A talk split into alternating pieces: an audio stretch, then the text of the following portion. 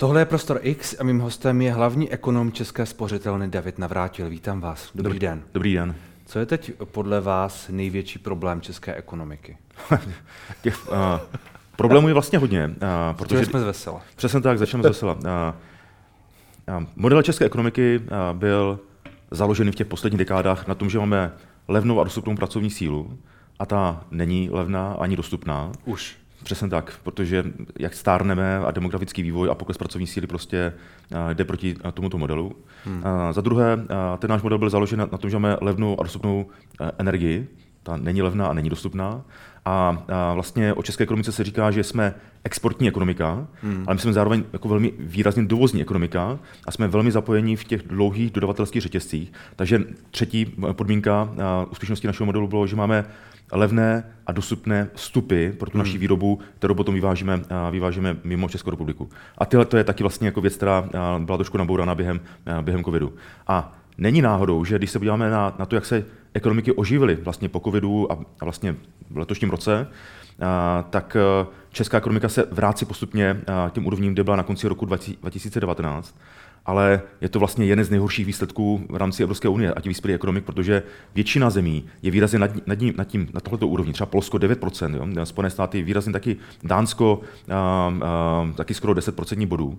A, a my jsme jenom blízko té úrovni roku 2019. My jsme se vrátili na tu úroveň, hmm. ale ostatní země prostě rostou výrazně rychleji, protože ten náš model je prostě a, nabouraný, a, v, a na tom chvostu té Evropy jsme společně s Německem, což není náhoda, a, protože Německo je podobně exportně orientované. Třetina našich exportů jde do Německa a třetina těch, té třetiny je vlastně použita na to, aby v Německu to vlastně zabalili do něčeho, vyrobili hmm. z toho něco, co ve finále potom poštou jako export někam, někam do světa.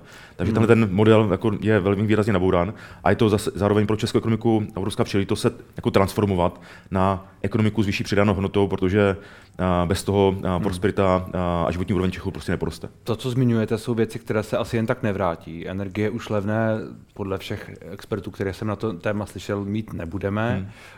Ty vstupy, Čína a tak dále, to jsou asi věci, které se můžou tak nějak pokazit vždycky a jsou vždycky otazníkem. A ta první věc, to je taky asi neměné, čili to jsou strukturální věci. Je potřeba změnit asi zásadně nějakým způsobem fungování, to je ale dlou, běh na dlouhou trať.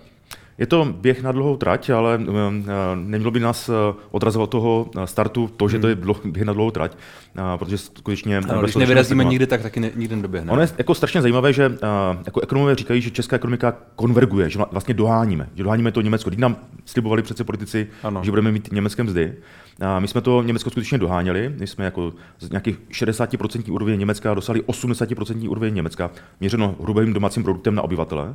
A ale to už jsme dosáhli zhruba v roce 2008 před finanční krizí a to doby jsme se vlastně moc nepohnuli. Hmm. Jo, vzpomeňme si, že před covidem česká ekonomika rostla nějaké 2,5% a už se zarýchávala, zatímco před finanční krizi jsme rostli o 6-7% a teprve tehdy jsme se začali zarýchávat. A čili, čili ty problémy už přišly před těmi 14-15 lety tak nějak? Přesně tak. Respektive tehdy se začaly hmm, projevovat. Hmm. A vlastně postupně to tempo toho, řekněme, potenciálního růstu české ekonomiky zpomalovalo. A, a ono stačilo právě, abychom rostli o 2,5%, tady jsme se začali se zarýchávat, Česká národní banka vlastně musela zvyšovat sazby. A to, že máme vysokou inflaci, ono to vlastně začalo už před covidem, protože už tehdy inflace byla nad inflačním cílem České národní banky hmm. a v únoru, kdy se už covid šířil po světě a jako lidi začali panikařit, tak Česká národní banka ještě stihla jedenkrát zvýšit sazby, protože měla strach z těch inflačních tlaků, které tady klíčily a uvědomila si, že potřeba skutečně ty sazby vracet na výrazně vyšší úrovně, protože jinak se nám ta inflace může vymknout hmm. z rukou. Čili ta inflace, kterou tady teď máme a která nějakým způsobem začala už před válkou, tak ta podle vás de facto začala už někdy v tom roce 2020, respektive 2019-2020, kdy už jakoby rostla a pak samozřejmě covid to všechno nějakým způsobem oddálil a tak dále, ale ty základy jsou už tam. Uh, ta inflace má vlastně jako dvě části. Uh, jednu, která je prostě globální a hmm. souvisí s tím, jak ta, ta globální ekonomika uh, fungovala, jak byla nastavena a jak, jaké jsou vlastně její strukturální nedostatky.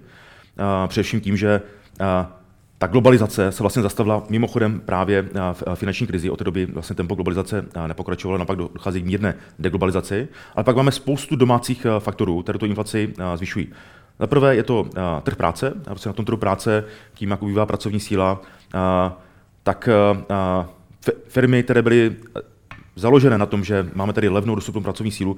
Já se nedivím, že na tom byly jakoby, založené, protože od roku zhruba 1980 do roku 2010 ta pracovní síla rostla zhruba tempem 20 až 30 tisíc lidí. To znamená, každý Firmy věděly, že každý rok budou klepat noví lidé na, na vrata, na ty vrátnice a budou chtít jako, eh, hledat, budou hledat práci.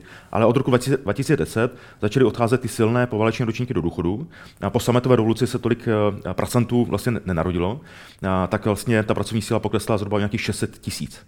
A to my si ještě tu pracovní sílu mírně zvyšujeme tím, že jsme dlouhodobě byli hmm. schopni dovážet eh, pracovníky ze zahraničí, ze Slovenska, z Bulharska, Rumunska, Ukrajiny a, a tak dále. Takže ten pokles pracovní síly je enormní a my vlastně eh, jsme tak trošku exoti, protože já když ukážu eh, zahraničním investorům obrázek, kde je eh, počet nezaměstnaných a počet volných pracovních míst, tak mi vždycky řeknou, že tam je chyba, protože my máme víc volných pracovních míst, než je počet nezaměstnaných. Mm-hmm. No, takže to jenom ukazuje ten strukturální nedostatek a díky tomu dochází tlaku na růst mest, což je logické. Při 3% nezaměstnanosti je logické, aby ty mzdy, nebo aby si byly odbory schopny vyhádat růst kolem, řekněme, 6 až 8% ale ten růst produktivity tomu neodpovídá. Takže to je samozřejmě jako nějaký strukturální nedostatek, který jako zvyšuje právě ty poptávkové tlaky. To je, řekněme, trh práce.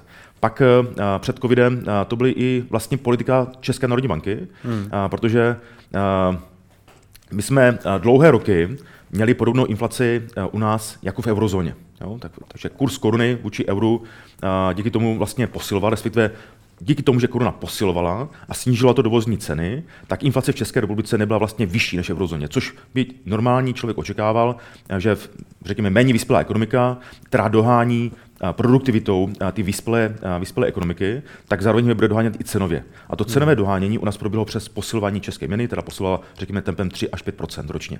Ale kurzový závazek, to znamená tehdy, když Česká národní banka řekla, vážení zahraniční investoři, my vám tady nabízíme, nabízíme korunu za 27 korun za euro, neomezeně vlastně, tak vlastně zapříčinilo to, že tady přiteklo ohromné množství investic, 2500 miliard korun. Jinými slovy, i poslední Eskimák, který si plánoval někdy nakoupit českou korunu, tak si nakoupil vlastně v relativně úzkém intervalu a, a, a věděl, že, to, že tuto investici nebude muset provádět potom v dalších letech. Hmm. A to, tato překopnost té koruny zastavilo posilování české měny a vlastně díky tomu uh, přestalo docházet k takovému poklesu dovozních cen díky posilování české koruny a ta inflace česká začala, začala něco růst. Je to, řekněme, takový nezamýšlený efekt, uh, že měnová politika má spoustu vždycky nezamýšlených efektů, nezamýšlený efekt toho kurzového závazku, uh, který způsobil zastavení posilování české koruny a díky tomu vlastně překopování inflace směrem na uh, vyšší úroveň. Hmm. Pak přišel COVID, a vlastně spousta států eh, udělala, nebo politiku udělala to, co umí. Když je nějaký problém, tak, je, tak zalijou tu ekonomiku levnými penězmi eh, a vysokým eh, deficitem, co jsme my udělali nadmíru úspěšně, protože ten nárůst českého dluhu byl, byl velmi, velmi výrazný. Hmm. A, že, a, například i nejvyšší kontrolní úřad říká, že většina těch výdajů nesouvisela s covidem a vlastně šlo o podporu vlastně peněženek domácnosti, protože se, tedy se říkalo, musíme podpořit spotřebitele, například zvýšit důchody, zvýšit čisté mzdy, protože lidé nenakupují. No oni nenakupovali, protože neměli kde nakupovat, protože jsme byli zavření, takže jediné způsoby, jak jsme mohli nakupovat, byly přes e-shopy různé, ale jako služby jsme nemohli konzumovat že, v hmm. těch nejhorších lockdownech. A samozřejmě tyhle ty peníze ve finále umožnily, když se ty obchody otevřely, aby firmy, řetězce různé a tak dále, byly schopni navyšovat svoji marži víc, než by za normální okolnosti mohli navyšovat, kdyby tyhle ty peníze vlastně hmm. na účtech domácností nepřistály. Takže, Takže máme tady trh práce, vlastně korunu a, a řekněme, vládu a deficity, strukturální dokonce, které zapříčiny, že ta česká inflace je vyšší, než je třeba v eurozóně nějakým hmm. průměrem ve Spojených státech. Takže to je v roce 2022 takový jako toxický mix hmm. různých, uh, různých zdrojů těch problémů, který prostě vede k tomu, že na tom v mnoha ohledech prostě jsme docela špatně. No, jako eh, my Češi jsme takový, eh, řekněme, pesimističtí jako obecně, takže my jako když vždycky máme se jako strašně špatně, protože jsme schopni vyjmenovat jako spoustu negativních věcí. My, jsme, my se máme dobře, přesně jako tak. relativně, hmm. nebo my, my dva rozhodně. A, ale, ale, ale přesně tak, co? ale jako, eh, když se na to děláme jako strukturálně a podíváme se na ty jednotlivé typy domácností podle jejich příjmů, hmm. tak 20% domácností s nejnižšími příjmy, uh, tak jim se navýšily v letošním roce uh, výdaje zhruba o nějaké 2600 korun a v loňském roce že s těmi svými příjmy a s tou svojí strukturou spotřeby měli vlastně nějaký likvidní přebytek, to znamená, co, co vlastně příjmy minus spotřební výdaje, tak ušetřili zhruba tisícovku, což mohli použít právě na úspory nebo na splátky úvěru. Ale v letošním roce, když vzal nárůst cen, tak jsou už vlastně v negativních číslech tisícovku. Jako každý hmm. měsíc tisícovku. Jo. Hmm. Takže těch 20% domácností samozřejmě je v obrovském eh, finančním stresu a těch další 20% domácností jsou na hraně eh, toho, řekněme, těch červených čísel. Takže máme tady 40% domácností, které jsou skutečně v obrovském finančním stresu. Což není neobvyklé, když ekonomika je vlastně v nějaké, řekněme, recesi, v nějakém poklesu. Co je novinkou toho inflačního šoku, že on se stahuje nejen na ty nízkopříjmové skupiny domácností, protože obvykle, když přijde recese, pokles ekonomiky, tak firmy propouští a, a, a ve finále propouští výrazněji ty lidi s nižšími příjmy, ty hmm. dělnické profese. Ale Inflace je v, je v tomto jiná, protože ona zasahuje ne jenom ty propuštěné, které zatím nedochází k velkému propouštění, ale všechny, 100% vlastně populace. A, a my vidíme, a, a vlastně říkají to i sociologové, že se do finančního stresu dostávají i lidé, které mají nadprůměrné příjmy, ale zároveň mají nadprůměrné splátky třeba úvěru, hypotéku, která v té kombinaci s vysokou inflací, s navýšením úrokových sazeb je vlastně jako taky stresuje, jak tuhle tu situaci budou zvládat. Takže tahle inflační krize je jiná, že se vlastně dotýká výraznějšího počtu domácností, širokého počtu domácností, 40% domácností s nízkými příjmy, ale dokonce i 15% domácností s nadprůměrnými příjmy. Hmm. Kam ještě čekat, že bude růst? Inflace? Už jsme, už jsme na, tom, na tom stropu, nebo je ještě možné, že třeba k 20% nebo výš poroste? Ona vlastně po tom snížení z těch 18%, ano, ano. spadla na... Přepočítání takové. Takové přepočítání, tak vlastně ten další měsíc může zrůst, protože v loňském roce byla snížena daň z přidané hodnoty na energie tak vlastně ten, ten, ta základna vlastně teďka bude o něco výš, takže díky tomu srovnání inflace zase může poskočit směrem nahoru. Kdyby vlastně nedošlo zohledění toho úsporného tarifu do inflace, ta inflace se nesnížila, tak už ta, teďka ta inflace je zhruba 18,6%, hmm. takže k těm 20% by se mohla dostat, ale samozřejmě po této úpravě to nemusí být 20%, ale ve finále ono to jedno, ono je spíš jako otázka, jak rychle se ta inflace bude dostávat na jednociferné hodnoty a tam eh, jsme eh, relativně optimističtí, že by se ta inflace na ty jednociferné hodnoty mohla snížit v průběhu uh, příští první poloviny roku. Už v první polovině roku. No, mohlo by to tak být. Z několika důvodů. Jednak ten nárůst cen energií vlastně už nebude tak značný v tom meziročním srovnání. A za druhé, bude tam ještě navíc fungovat ten strop.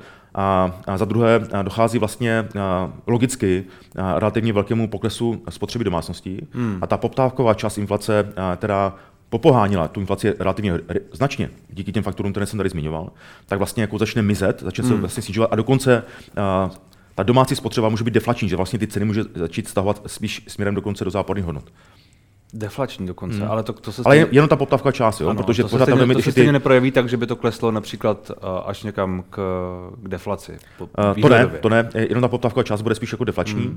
uh, nebo výrazně protiinflační, na, na, druhou stranu, na druhou stranu výhledově, třeba v uh, nějakém oknu více let, se to asi může stát, ne? Nebo... To se, to se nedá nikdy vyloučit. Samozřejmě hmm. můžeme přehnat uh, úspory, uh, zvýšení sazeb, můžeme přehnat, řekněme, ty hospodářské politiky, uh, tak negativním směrem, že může dojít uh, deflaci. Uh, my jsme tady měli dokonce jako deflační rizika, když byla finanční krize, ano, takže ano. jako není to něco, co vlastně je teďka úplně jako nemůže si představit a samozřejmě v situaci, kdy máme 20% inflaci, tak člověk má pocit, že deflace je prostě nekonečně daleko. Ale ne, ne, nemusí, nemusí to tomu tak být. No. Myslím, že je rok daleko, ne? Podle toho, jak se to počítá. ano, ano. Ale samozřejmě to, že nám klesne ta inflace na jednociferné hodnoty, to ještě hmm. neznamená, že máme vyhrané, protože právě jako nejtěžší bude dostat to inflaci z těch, řekněme, úrovní 5 až 10% na úroveň těch 2% což je ten inflační cíl České národní banky, a, protože tam a, člověk může pocit, už máme vyhráno, už se vlastně nemusíme snažit, už nemusí stát, jako třeba řekněme, se snažit o nějaké úspory, než by je teďka dělal. A centrální banka může mít pocit, že může začít snižovat sazby, protože už, hmm. má, už to máme vyhráno ale právě ta zkušenost 70. let ukazuje, že vyhráno vlastně být nemusí a že pokud ta inflace se zůstane delší dobu na těch vyšší úrovni, tak my to začneme vlastně naše, naše rozhodnutí, takže se budeme snažit mít různé inflační doložky, ať už vzdových kontraktů nebo u cenových kontraktů, dělníci, stavebníci a tak dále. Všude se objeví inflační doložky a díky, tomu ta inflace se vlastně u nás mohla zaparkovat na výrazně delší dobu. Vlastně hmm přeměníme to naše chování, schování minulosti, kdy jsme vlastně inflaci skoro vůbec nevnímali jako problém, tak, takže v naší rozhodnutí nebyla, na rozhodování, kdy ta inflace bude denodenním jako problémem a budeme ji prostě dávat do všech našich rozhodnutí a tím pádem se ta inflace může ukotvit na vyšší úrovni. A to vlastně nechceme, protože, jak říkám, inflace a, vlastně zasahuje 100% domácností hmm. a je výrazně nebezpečnější než a, nezaměstnanost. Hmm. Uh, vy jste zmínil Českou národní banku, která může snižovat úrokové sazby, ale zároveň to, že v tuhle chvíli je nechce víc zvyšovat, že guvernér Aleš Michl říká, že to, jak jsou ty úrokové sazby vysoké, teď už vlastně tlumí tu ekonomiku nebo dusí, hmm. tak eh, je podle vás rozumné, nebo uh, asi se dá čekat, že on k tomu, eh, respektive, že jim vedená Rada České národní banky bude mít tendenci ty sazby snižovat co nejdřív? Těch členů je tam sedm v bankovní hmm. radě a i někteří ti noví členové bankovní rady říkají, uh, že si umí představit uh, situace, kdy uh, by ty úrokové sazby šly nahoru. Ten první předpoklad je, kdyby náhodou se ty mzdové vyjednávání právě utrhly, kdyby najednou si jako zaměstnanci byli schopni vyjednávat výrazně vyšší mzdy, tak bylo potřeba ty poptávky tlaky dál vlastně schlazovat. A, a druhý důvod je vlastně koruna, kdyby koruna měla tendenci výrazně více oslabit, respektive aby ty intervence, které Česká národní banka používá eh, prodej devizových rezerv na to, aby tu korunu udržela na stabilní úrovni, úrovni kolem 24 k 50, 20, tak eh, by bylo neúnosné ten pokles devizových rezerv, tak vlastně další důvod, eh, proč zvýšit úrokové sazby, by byl, řekněme, nějaký větší tlak na českou korunu. Takže tomu zvýšení může ještě dojít, protože ta volatilita na finančních trzích může být ještě značná a jako trh jako se může dostat eh, do nějaké panické reakce eh, při nějaké zprávě, eh, že musí představit, že pokud se opět zavřou třeba přístavy v Číně, hmm. tak to velmi výrazně zhorší třeba i výhled třeba na českou ekonomiku, která je právě závislá na těch dovozech, tak a ten pokles české ekonomiky by byl větší, tak by to mohlo způsobit větší tlak na českou korunu, ale ne zase nějaký, řekněme, měnový spekulativní útok, dokonce měnovou krizi. Ale každopádně Řekl bych, že to naladění této bankovní rady je takové, že věří, že ta inflace bude klesat eh, výrazně rychleji, než jim ukazují jejich ekonomické modely, a díky tomu věří, že i snížení sazeb eh, může přijít eh, dřív, než jim ukazují jejich hmm. ekonomické modely. Věří, že snížení přijde dřív, než ukazují ekonomické hmm. modely, to mi přijde, že je jako zvláštní přístup od někoho, kdo asi, asi má těmi modely řídit. Uh, jako ty modely jsou samozřejmě uh, dobrý nástroj, hmm. ale samozřejmě uh, ty modely jako nejsou schopny uh, předvídat uh, vlastně všechno, protože jsou založeny na spoustě předpokladů. Hmm. Například, jak se bude chovat Čína, například, jak uh, bude fungovat uh, domácností, jestli hmm. se budeme rozhodovat to, jak ten model to předpokládá. Ale pak jsme v takové jako dojmologii. My jsme vždycky dojmologii. Jo? Protože... Uh, ekonomové, nebo? Spíš bych řekl makroekonomové, protože mm. uh, mikroekonomové, kteří uh, například jsou uh, dovedli do, do špičkové úrovně, například uh, dovést uh, využívání aukcí, uh, na který vydělávají teďka uh, velké uh, technologické firmy, že jako například Google dělá mm. aukce na, re, na reklamy, tak mikroekonomové by se asi jako zlobili, uh, kdyby řekli, že uh, je to, jich ta věda je trošku dojmologie. A u toho makroekonomie uh, my dokážeme, když to řeknu uh, hodně zjednodušeně, uh, když se vyplní naše předpoklady, tak budeme mít pravdu. Jo? Ale těch předpokladů může být třeba 20. Jo? Mm. Uh, a takže my potom zpětně velmi uh, zase uh, důležitě vysvětlujeme, proč jsme se spletli, a umíme to velmi dobře vysvětlit, uh, protože tomu hmm. světu nějak jako rozumíme, ale samozřejmě ten, uh, ten svět je založený, jako na, nebo ty, ta prognoza je založena na, na spoustě předpokladů. A proto uh, třeba uh, pro mě, jakožto tvůrce prognóz, je strašně důležité uh, ty nejistoty vysvětlovat těm uživatelům, to, to znamená těm mým klientům, uh, právě proto, aby nepodlehli klamu, že jsme schopni tu prognozu nebo ten svět budoucnosti přesně popsat. Hmm. Naopak bychom si měli uvědomit, jaké jsou rizika a tě, vůči těm rizikům se spíš jako zajistit proti těm rizikům. Že? To jako kdybych já dokázal vám předpovědět, že vám jako vyhoří barák, tak si možná tu, tu pojistku uzavřete, hmm. ale vlastně to není, není schopen nikdo vám jako vlastně předpovědět. Hmm. Může mít spoustu předpokladů, jestli máte. Tak mohl byste to zapálit. mohl bych to zapálit, přesně tak. Ale každopádně asi člověk se, taky to nefunguje, že to pojištění hmm. nefunguje tak, že vím, že se něco stane. Jako spíš je to nějaké riziko a já se proti tomu riziku chci, chci pojistit. Takže i z tohoto pohledu ty makroekonomické prognózy ukazují nějaký, řekněme, svět a a ti lepší makro, makroekonomové vysvětlují ty rizika, ve kterých se ten svět budoucí může vyvíjet a je na těch uživatelích, jestli se budou pouze pojišťovat vůči nějakému riziku, nebo naopak dokážou tu budoucnost využít ve svůj prospěch tím, že využijí právě některé, řekněme, silné nebo slabé stránky, které ta budoucnost nabízí. A právě tady, když jsme se bavili na začátku o transformaci té české hmm. ekonomiky, tak samozřejmě my tady můžeme si říkat, jsme na tom strukturálně špatně, a tudíž na ten dlouhodobý běh vůbec nevyběhneme a dlouhodobě česká ekonomika bude stagnovat a trošku to zdáme, anebo naopak využijeme ty příležitosti, protože to není o tom, že bychom nevěděli, co máme dělat. Jako my jako víme a můžeme se inspirovat u mnoha zemí, třeba u Dánska, jak tu českou ekonomiku změnit, jak změnit vlastně vládnutí hospodářské politiky, daňový systém, vzdělávání a tak dále, na to, abychom se stali výrazně silnější a výrazně více prosperující českou ekonomiku. To, je jako jde to. Jo? Jenom je to... A máte pocit, že když to jde a když to víme a Dánsko je ten model, o kterém mluvíte, tak eh, děje se něco. A případně, jak by to tady mělo vypadat? uh, my máme... Uh, uh, když se podíváme na e-government, jo, jako hmm. hodnocení jako e-governmentu mezinárodními institucemi, tak my jsme do e-governmentu nainvestovali desítky miliard korun, ale jsme podle Světové banky na úrovni Běloruska. Jo. To schopnost vládnutí e-governmentu je vlastně špatná. A, a Není to pouze o tom, že já jsem schopen komunikovat s vládou nebo s finančním úřadem eh, mailem nebo datovou schránkou. Je to o tom, jak ten stát vlastně se rozhoduje, že má sbírat nějaké data a ty data používá k svému rozhodování hmm. a když se rozhodne, tak potom vyhodnocuje to své, ty výsledek svého rozhodování. Je to vlastně pořád nekonečná iterace, rozhodovací proces, který je ale založen na těch datech, že to není na těch dojmech. Jo? A my jsme bohužel stát, jako který se spíš rozhodne na základě dojmů, takže každý má dojem, každý ví, teda, co, se má, co se má dělat.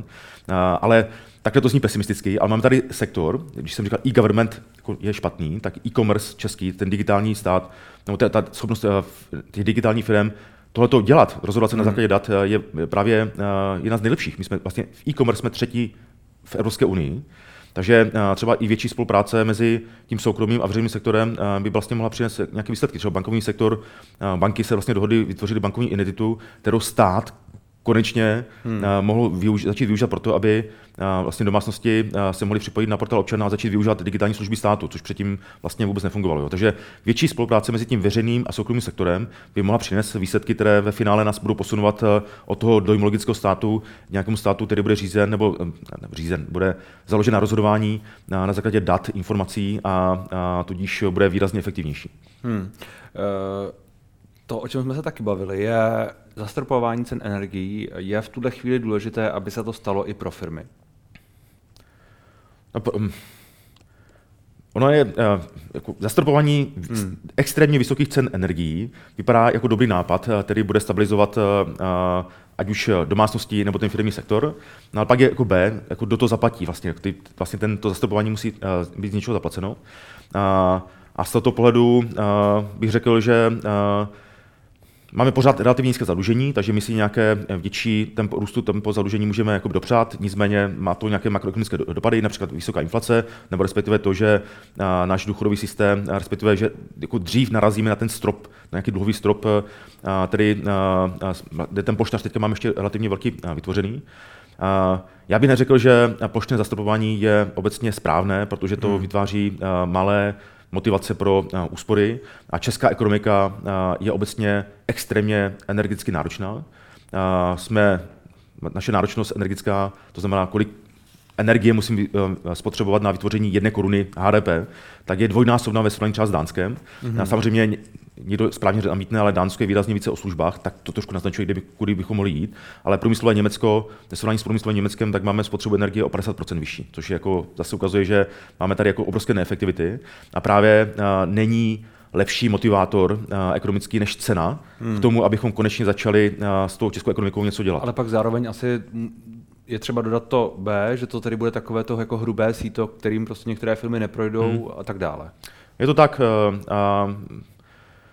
je, je, je pravda, že uh, některé prostě firmy uh, nebudou schopny najít uh, to navýšení efektivity na to, aby byli schopni dlouhodobě přežít v té situaci, kdy ty ceny energií budou extrémně vysoké. A od, od, samozřejmě můžeme uh, jako, uh, trošku melancholicky jako si tesknou, že třeba některé jako firmy takhle zaniknou, hmm. ale ve finále ten, ta ekonomika musí být pořád neustále proces nějaké destrukce a vlastně růstu nových firm. Hmm. To znamená...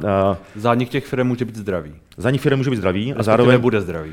ano, a za, za druhé, jako stát by měl vytvořit podmínky pro to, aby tady vznikaly nové firmy. A my třeba v tom my si počítáme něco, čemu říkáme index prosperity, a máme tam pilíř vlastně jak, jak, jak je podnikatelské prostředí v České republice, no a není jako nějak jako výrazně jako dobré. My bychom tady mohli vytvářet výrazně lepší podnikatelské podmínky pro to, aby vznikaly nový, hmm. nové podniky a tady by vlastně byly táhunem toho růstu a té, té efektivity. Čili... Ale na, dru, na druhé straně jsou tady odvětví a, a, a je, je spoustu jako rozhovorů s majiteli takových těch vysokoenergeticky náročných odvětví, hmm. například keramici, kteří jako pálí jako spoustu plynu na to, aby vypálili v, v té peci nějaký výrobek, který vlastně jako nebyli moc motivováni na to, aby vlastně zvyšovali svoji efektivitu, protože ty ceny energie byly v minulosti extrémně levné. A teďka najednou prostě v rozhovoru jeden majitel říkal, my jenom tím, že tam ty věci dáme jinak do TPC, jsme byli schopni dosáhnout relativně vysoké zvýšení účinnosti o 20% hmm. a tím pádem snížíme náklady. Jo? Takže i ty firmy, které jsou vysoce energeticky náročné, a vlastně je, tohle to může dohnat hmm. ta krize k tomu, aby se vlastně použili, pohlíželi po vyšší efektivitě. A například jeden příklad, výroba kovů v České republice, teda její podíl na přidané hodnotě je, jsou 4%, ale spotřebuje 28% energie, která se spotřebuje v průmyslu. Jo? Takže tam je vidět, že skutečně jsou odvětví, které jsou nachystané buď na to, že zaniknou, což ale nechceme úplně, nebo jako, jako jako vždycky je lepší samozřejmě ten proces, kdy ta firma najde výrazně hmm. vyšší efektivitu a, a úspory energetické, které, a, nebo robotizaci, protože je to i to přidané hodnotě a, a schopnosti zvyšovat marže a, těm koncovým klientům, tak aby tady byli schopni dlouhodobě existovat. Ale umím si představit, že některé pro některé firmy a, ty vysoké ceny energií budou a, tak náročné, zvlášť ve srovnání třeba se, stát, se státy typu Spojené státy, Kanada nebo Kazachstán, kde ceny plynu a, jsou na zlomku toho, za, a, které platí hmm. Evropa. Zároveň říkáte, že některé firmy prostě zaniknou a bude to dobře, protože vniknou jiné nebo nebyly takhle, takhle to bylo vždycky a vlastně ta krize většinou je nějaký hmm. ozdravný proces hmm. a není moc dobré a, a, tu ekonomiku se snažit řekněme, zapouzdřit do nějakých takzvaných zombie firm, které by tady vlastně dlouhodobě no. přežívaly, neměly vlastně žádnou. To je něco, co se možná ale dělo v covidu. Já bych úplně neřekl, protože zrovna ten třeba ten antivirus program antivirus, ano. byl vlastně relativně dobře nastavený, protože tam na rozdíl třeba od některých západních států, eh, se na tom financování eh, podíleli jak zaměstnavatelé, tak zaměstnanci. Takže já jako zaměstnavatel, pokud jsem se chtěl do toho programu zapojit, tak jsem musel já prostě dávat peníze na stůl hmm. na to, aby, eh, ten, abych dostal nějakou podporu od státu, na to, aby to pracovní místo udržel. Takže pokud jsem si myslel, že můj biznis je dlouhodobě neprosperující, nebude prosperovat, tak samozřejmě jako pro mě bylo efektivnější tu firmu rovnou zavřít.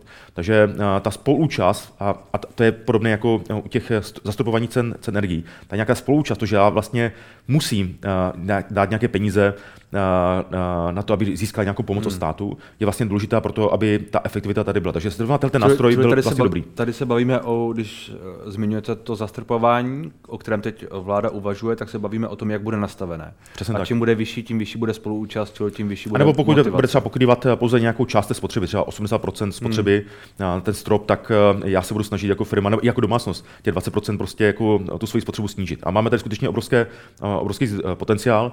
A třeba i u domácnosti, když se dívám na spotřebu energie domácností, hmm. tak eh, my spotřebováváme eh, o 16 eh, více energií za vytápění a za ohřev vody než třeba Švédsko, kde to Švédsko má trošku jiné geografické podmínky, takže ten prostor pro snížení právě v této oblasti teplo a oře vody v domácnostech je uh, extrémní. A přitom uh, ta... Uh, ale Švédsko možná má geotermální energii nebo něco takového, ne? No ale používají na vytápění. Hmm. Jo? Jako de, mě, mě, mě nejde o peníze, kolik spotřebujeme peněz a kolik těch joulů té energie spotřebujeme. Bavíme se prostě o kilowatt hodinách čehokoliv. Uh, přesně tak, přesně tak. Takže se bavíme o spotřebě skutečně energie, hmm. ne kolik ta energie stojí. No, máte naprosto pravdu, že Švédsko navíc jako může používat některé relativně levné zdroje energie, které my nemáme, hmm. uh, ale stejně má prostě o 16% nižší spotřebu na vytápění domů a na ohřev teplé vody. Jo. Hmm. A zajímavé je, že uh, takže, tohleto... takže, takže de facto, omlouvám se, že vám do toho skáču, takže de facto to plítvání je vlastně všude. Je, je v domácnostech, je ve firmách a ta do, doba, kterou procházíme, je o tom, a ono to je velmi nepopulární, lidé to neradi slyší, a logicky, protože mají pocit, že dělají už maximum v tuhle chvíli a často dělají. Mm-hmm. Že prostě musíme najít ta, ta místa, kde, kde jako opravdu budeme šetřit. Přesně tak. A zase to, abychom je našli, jako k tomu potřebujeme zase, zase informace. Jo? Já hmm. si pamatuju uh, jednu reportáž uh, na t- uh, televizi Nova, uh, která vlastně ukazovala, uh, že lidé můžou ušetřit za energie uh, tím, že budou vytahovat uh, spotřebiče za zásuvky na noc, že jo? Jako, hmm. aby tam tu světelku neblikalo. když se člověk podívá na strukturu za to, co ty domácnosti utrácí za energie, a spotřeba té energie, ne, ne ty peníze, tak kdybych celý rok nesvítil, nevařil a neměl nic v zásuvce, nejenom na noc, ale celý rok, 100% by ušetřil za vaření, svícení a za spotřebiče, hmm. tak ušetřím pouze 15% energie. Hmm. Jo? Protože 85% energie, kterou spotřebováváme, je teplo a ohřev, ohřev vody.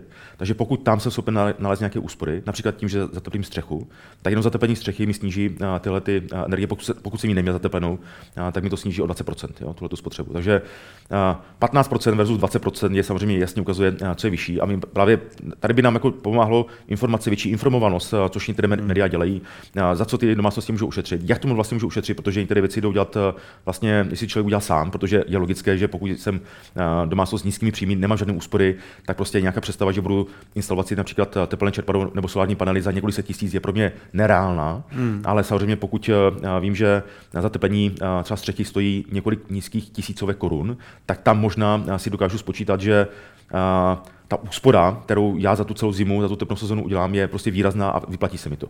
A samozřejmě problém nastává v tom stresu, tom finančním stresu, protože ty studie ukazují, že nám během finančního stresu, když já se dostanu do stresové situace, nám ta kognitivní schopnost prostě klesá. Jako my hmm. se špatně, špatně rozhodujeme a o to důležitější je to poradenství. Nejenom v těch uh, uh, úsporách, ale třeba i v tom, jak stát vlastně pomáhá domácnostem, protože nestačí vyhlásit, nenechávám vás spadnout, abyste si, požádejte si online o příspěvek na bydlení, ale v podstatě domácnosti neumí si požádat online o ten příspěvek na bydlení. Třeba 20% domácností s nejnižšími příjmy, tak polovina z nich nemá internet doma. Jo? Hmm. Další 20% domácností, co má těch 20 až 40%, tak čtvrtina nemá internet doma. A to nejsou profese, my, my to nechápeme v Praze, že jo? a to nejsou profese, které mají služební notebook nebo služební mobil, kde si to ve finále můžou vyplnit jako v práci. Hmm. Prostě ten doma internet nemají a nemají ho ani v práci, takže pro ně je to vlastně jako vzdálená jako budoucnost a tady by ten stát právě měl je aktivně jakoby pomáhat vyhledávat, vlastně oslovovat a pomoci jim si vylepšit ten rodinný rozpočet velmi významně právě o příspěvek na bydlení. Jehož čerpání České republice je extrémně nízké, navzdory tomu, že hmm. nárok na něj má zhruba už řekněme čtvrtina domácností. Vy jste zmínil zároveň, bavili jsme se o vládě, bavili jsme se o tom, jak nešetří v tuhle chvíli to, eh, jak v tuhle chvíli se přistupuje k rozpočtu, jak se, jak se plánuje na ty další roky, je z vašeho pohledu součást toho problému, nebo jak se díváte na to, jak pracuje s tím strukturálním deficitem, jak teď pracuje, pracuje s nějakou jakoby monetární politikou, hmm. ne monetární, eh, fiskální, fiskální politikou, hmm. ano. Um. Ten stát je součástí toho problému, to znamená, vysoký strukturální deficit jako neumožňuje, aby ta inflace začala klesat výrazně dřív. Vláda se snaží najít nějaké zdanění, které ale není dostatečné na to, aby pokrylo ten strukturální deficit. Nedokázala najít dostatečně velký balík škrtů, možná i protože nechce, protože se, jsou různé volby, tak nechce před těmi volbami úplně možná škrtat cíleně do státního rozpočtu. Takže bohužel to vysoké strukturální, vysoký strukturální deficit české vlády je součástí problému proč máme inflaci v České republice vyšší, než hmm. je například obvykle v eurozóně. Hmm. A máte pocit, že se tady se něco mění? Že třeba uh, to, že je zavedená ta windfall tax, která se týká i vaší banky tedy, a že, že banky, energetické společnosti zejména a hmm. ně, některé další budou platit uh, tu daň z neočekávaných zisků, která, která znamená nějaké příjmy pro stát, byť ne úplně neúplně asi zásadní, a ne ty strukturální, čili hmm. ne ty, které to vyřeší za 4-5 let. To je, to je podle vás správný krok. Eh, tak eh, to navýšení daní je vlastně dočasné, mělo by platit do roku 2025, hmm. takže eh, ten problém se vlastně posune na nějakou příští vládu při navyšování, při navyšování daní. Navíc to, to navýšení daní jako není tak zásadní. Jako, prostě my jsme si tady před pár lety odhlasovali poslanci snížení daně z příjmu fyzických osob, to takzvané zrušení superhrubé mzdy, ale vlastně tam šlo především o to, že ta daňová sazba nebyla progresivní hmm. a, a díky tomu stát přišel zhruba o nějakých 100 miliard korun. Jo? Teď 100 miliard korun jako nedajdete, jako, jako nevyberete od bank, respektive od Česu dlouhodobě, a, takže a, tam je skutečně potřeba jako ty daně navýšit buď fyzickým osobám na výrazně vyšší úroveň, nebo zavést klidně i nějakou progresivní daň na zdanění firem, a nebo, a to je zase, řekněme, červený hadr pro, pro Čechy, zvýšit majetkové daně. Že jo? Mm. A zajímavé je... A, že... tohle, o čem se bavíme, omlouvám se, je nevyhnutelné podle vás. Nějaký, nějaká forma zvýšení daní buď, při, buď lidem, mm. nebo firmám, anebo z majetku je nevyhnutelná. Pokud chceme mít uh, takhle tu, takzvaný tučný stát, hmm. tak musíme mít výrazně tučnější jako i daně. Jo? Jako nejde jakoby ufinancovat uh, ten jako velký stát uh, těmi relativně nízkými daněmi, které jsou teďka výrazně podprůměrné uh, v rámci zemí OECD. A, a není to tak, že bychom jako neměli ty zdroje. Jako není to tak, že uh, bychom jako nenašli, že, že by už teďka stát vlastně vybíral těch daní relativně hodně, naopak hmm. vybíráme podprůměrně. Jo? Jenom musíme najít politickou odvahu, což, ten, což tahle ta vláda říká, my zvyšovat daně nebudeme. Proto se vlastně třeba i některé zdanění třeba energetického sektoru neoznačuje za daň, ale za poplatek, že jo? Mm. jenom proto, aby, nebo zdanění obecně windfall tax se považuje vlastně za nějakou, řekněme, daň v rámci uh, uh, nadměrných zisků, ale ve finále nejde o nic jiného než o sektorovou daň. Že? Takže hmm. jenom to, že se současná vláda chce vynout tomu označení, že zvyšuje daně, tak vymýšlí různé názvosloví, které vlastně, ale ve finále je to zvýšení daní. A navíc je to zvýšení daní absolutně nedostatečné pro to, abychom tím vyřešili strukturální deficit vlády. A zároveň se neprobíhají ty úvahy, jak ten strukturální deficit snížit. Nedávno přišel NERV s několika návrhy, hmm. relativně velkým počtem návrhů, jak ten strukturální deficit, myslím. ano, 28, jak ten strukturální deficit snížit a vlastně diskuze se zužila například na, na tom, jestli budeme snižovat dávky nezaměstnosti nebo ne. Přitom to, to není problém Českého státu takže řešíme miliardy, místo toho, abychom řešili desítky nebo stovky, eh, stovky miliard. Takže ta diskuze hmm. bohužel jako eh, neprobíhá úplně dobře. Optimista řekne, eh, po prezidentských volbách se to může změnit, hmm. ta vláda bude mít ještě, má většinu, ona může dělat velké strukturální změny poslanecké sněmovně, nedělá je zatím, takže můžeme jako doufat, že Možná po, po prezidentských volbách jako se to změní. Hmm. Pesimista... Ale pak, pak budou přicházet další volby. A víte. Přesně tak, takže přesně, my, my jsme pořád nějakém volebním kolotoči, kde se to jako vždycky nehodí, hmm. navíc ta kampaň politická je jako trvalá, že jo, jako se hmm. stala jako trvalou kampaní. Tak, tak záleží na tom, kdo ty volby vyhraje. Nepochybně. Je to tak, je to tak, no. Ale každopádně tahle ta vláda má po dlouhé době docela vě, velkou většinu, služ, hmm. jako, může vlastně prosazovat zákony. Tahle ta vláda se vlastně už nemůže ani vymlouvat na to, že z podstatě výdajů mandatorních. Mandatorní znamená, že stanovený zákonem a kdo jiný než uh, většina poslanecké sněmovny může ten zákon změnit, tak aby hmm. ten mandatorní výdaj se snížil. Takže tahle vláda vlastně už nemá žádnou výmluvu pro to, uh, aby nedělala strukturální reformy, které by skutečně uh, ten strukturální deficit snížili na nějakou rozumnou úroveň, tam, víceméně tam, kde jsme byli před covidem. Hmm. A to znamená buď obrovské úspory, anebo bohužel zvýší daně. A my tady, já jsem s vámi řekl, že třeba ty majetkové daně jsou červeným hadrem pro Čechy, ale zároveň my žijeme v takovém trošku mýtu, že jsme rovnostářská společnost, protože příjmová chudoba u nás je relativně nízká na úrovni Švédska, ale majetková nerovnost je u nás jako nadprůměrná. Ona je vyšší než tady v okolních zemích, třeba na Slovensku nebo Maďarsku, je vyšší než v Německu. Jo? Hmm. Takže jako ta majetková daň by samozřejmě dávala smysl zase, pokud byla třeba progresivně nastavena. Jo? To znamená, ne, že každý, kdo má byt, tedy bože na, na bydlení, by to, ta majetková daň se zvýšila nějak výrazně, ale že třeba ten, to, to druhé bydlení, třetí bydlení by mohlo být zatíženo vyšší daňovou sazbou. Hmm. Tak uvidíme, jestli vyhraje ten optimista ve vás. Děkuji za rozhovor. Děkuji.